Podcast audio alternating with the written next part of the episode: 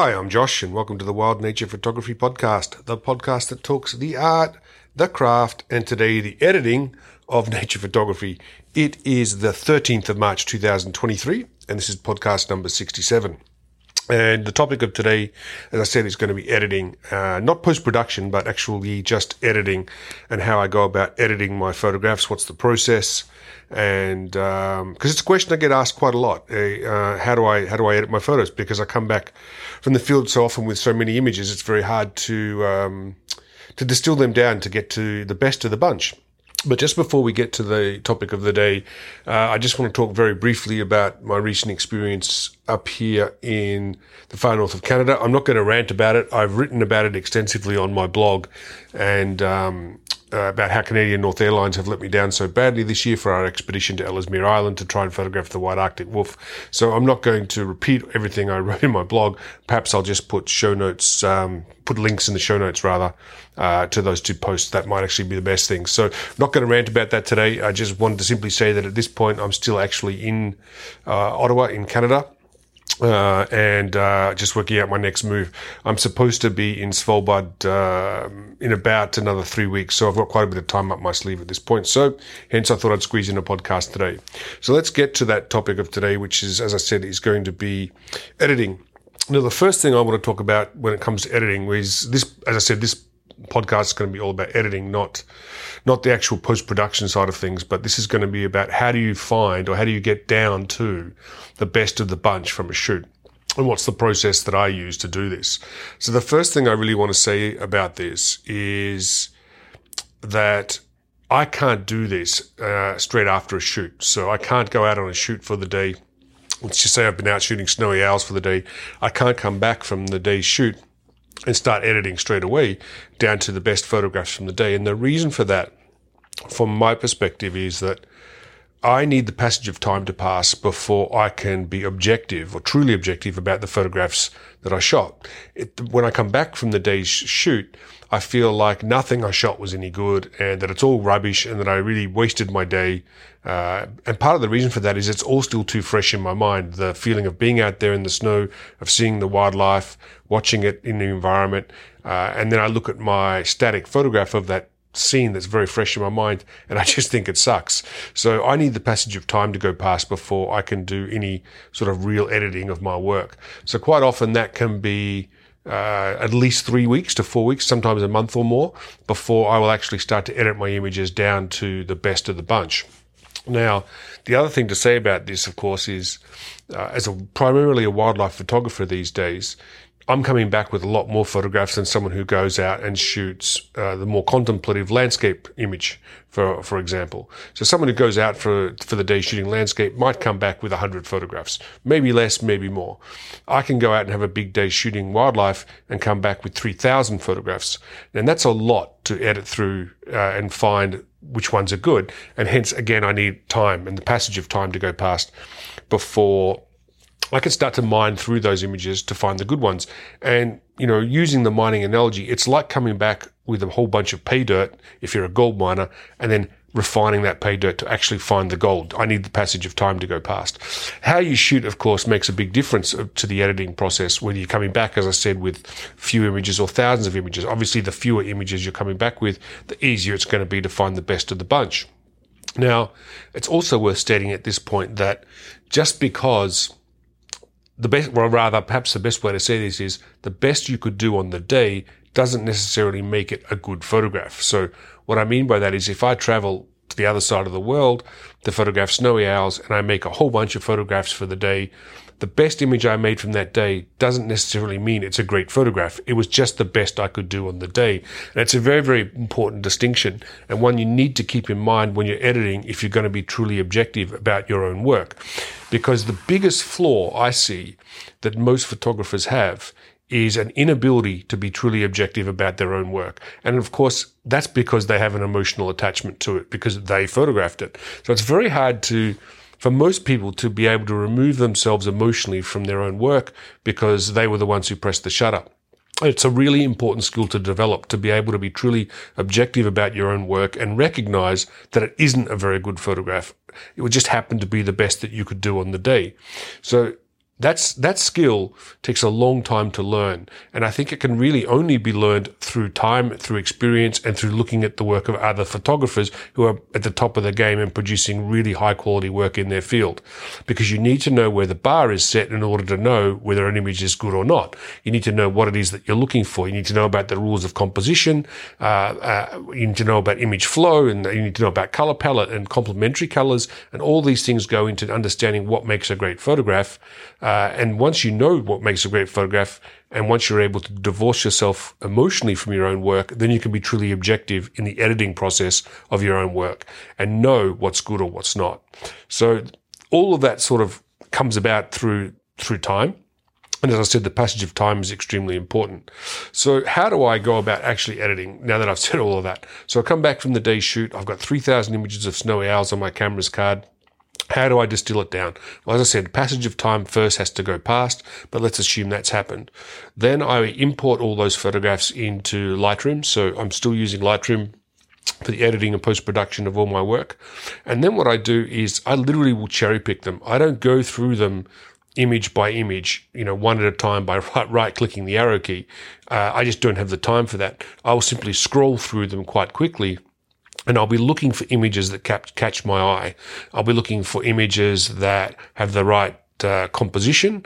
I'm looking for images that have the wildlife doing something interesting. I'm looking for an image that generates an emotional response in me. And that's something I've spoken about quite a lot before is generating an image or creating an image that has a uh, generates a strong emotional response in the viewer. And that's going to make for a very, very successful photograph. Because if you can generate an emotional response in the viewer, you're going to capture that viewer and they're going to be interested in the photograph that you've created. If you can't do that, they're going to pass by your photograph quite quickly uh, and move on to what the, on to the next thing because that's the way we've all been trained to do the to to consume images these days. Um, so that's very very important too. Uh, so emotional responses, I'm scrolling through the images, power, drama, uh, as I said, composition, the wildlife doing something interesting, um, and the photograph just has to speak to me. And then when I see it, uh, when that all happens, I'll just flag it with a pick, and that means I'm going to come back and have another look at it later. So I'll scroll through my 3,000 images fairly quickly. It might take me four or five minutes to scroll through them all. And I'll literally go pick, yes, pick, yes.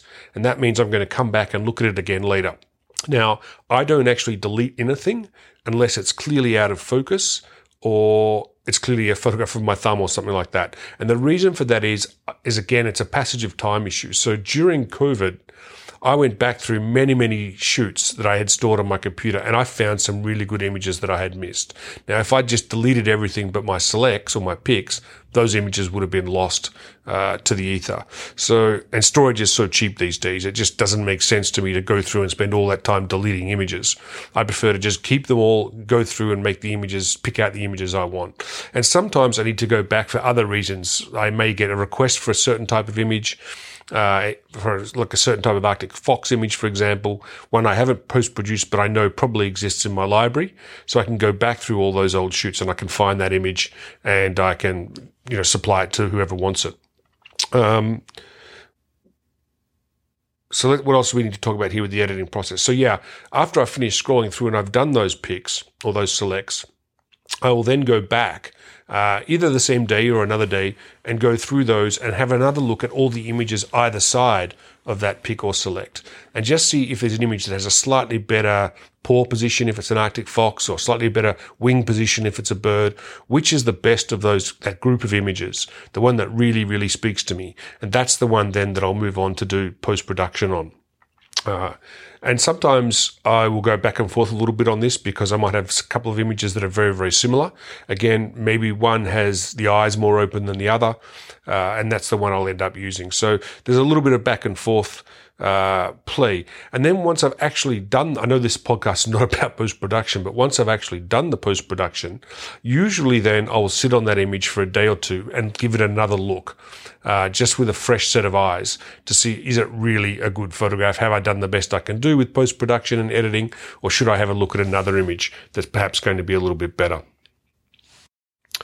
So I think, you know, just to sort of summarize my editing process, and how I see other people edit their images and the mistakes they make uh, that they really should try and improve. And I think one of them is being your own harshest critic.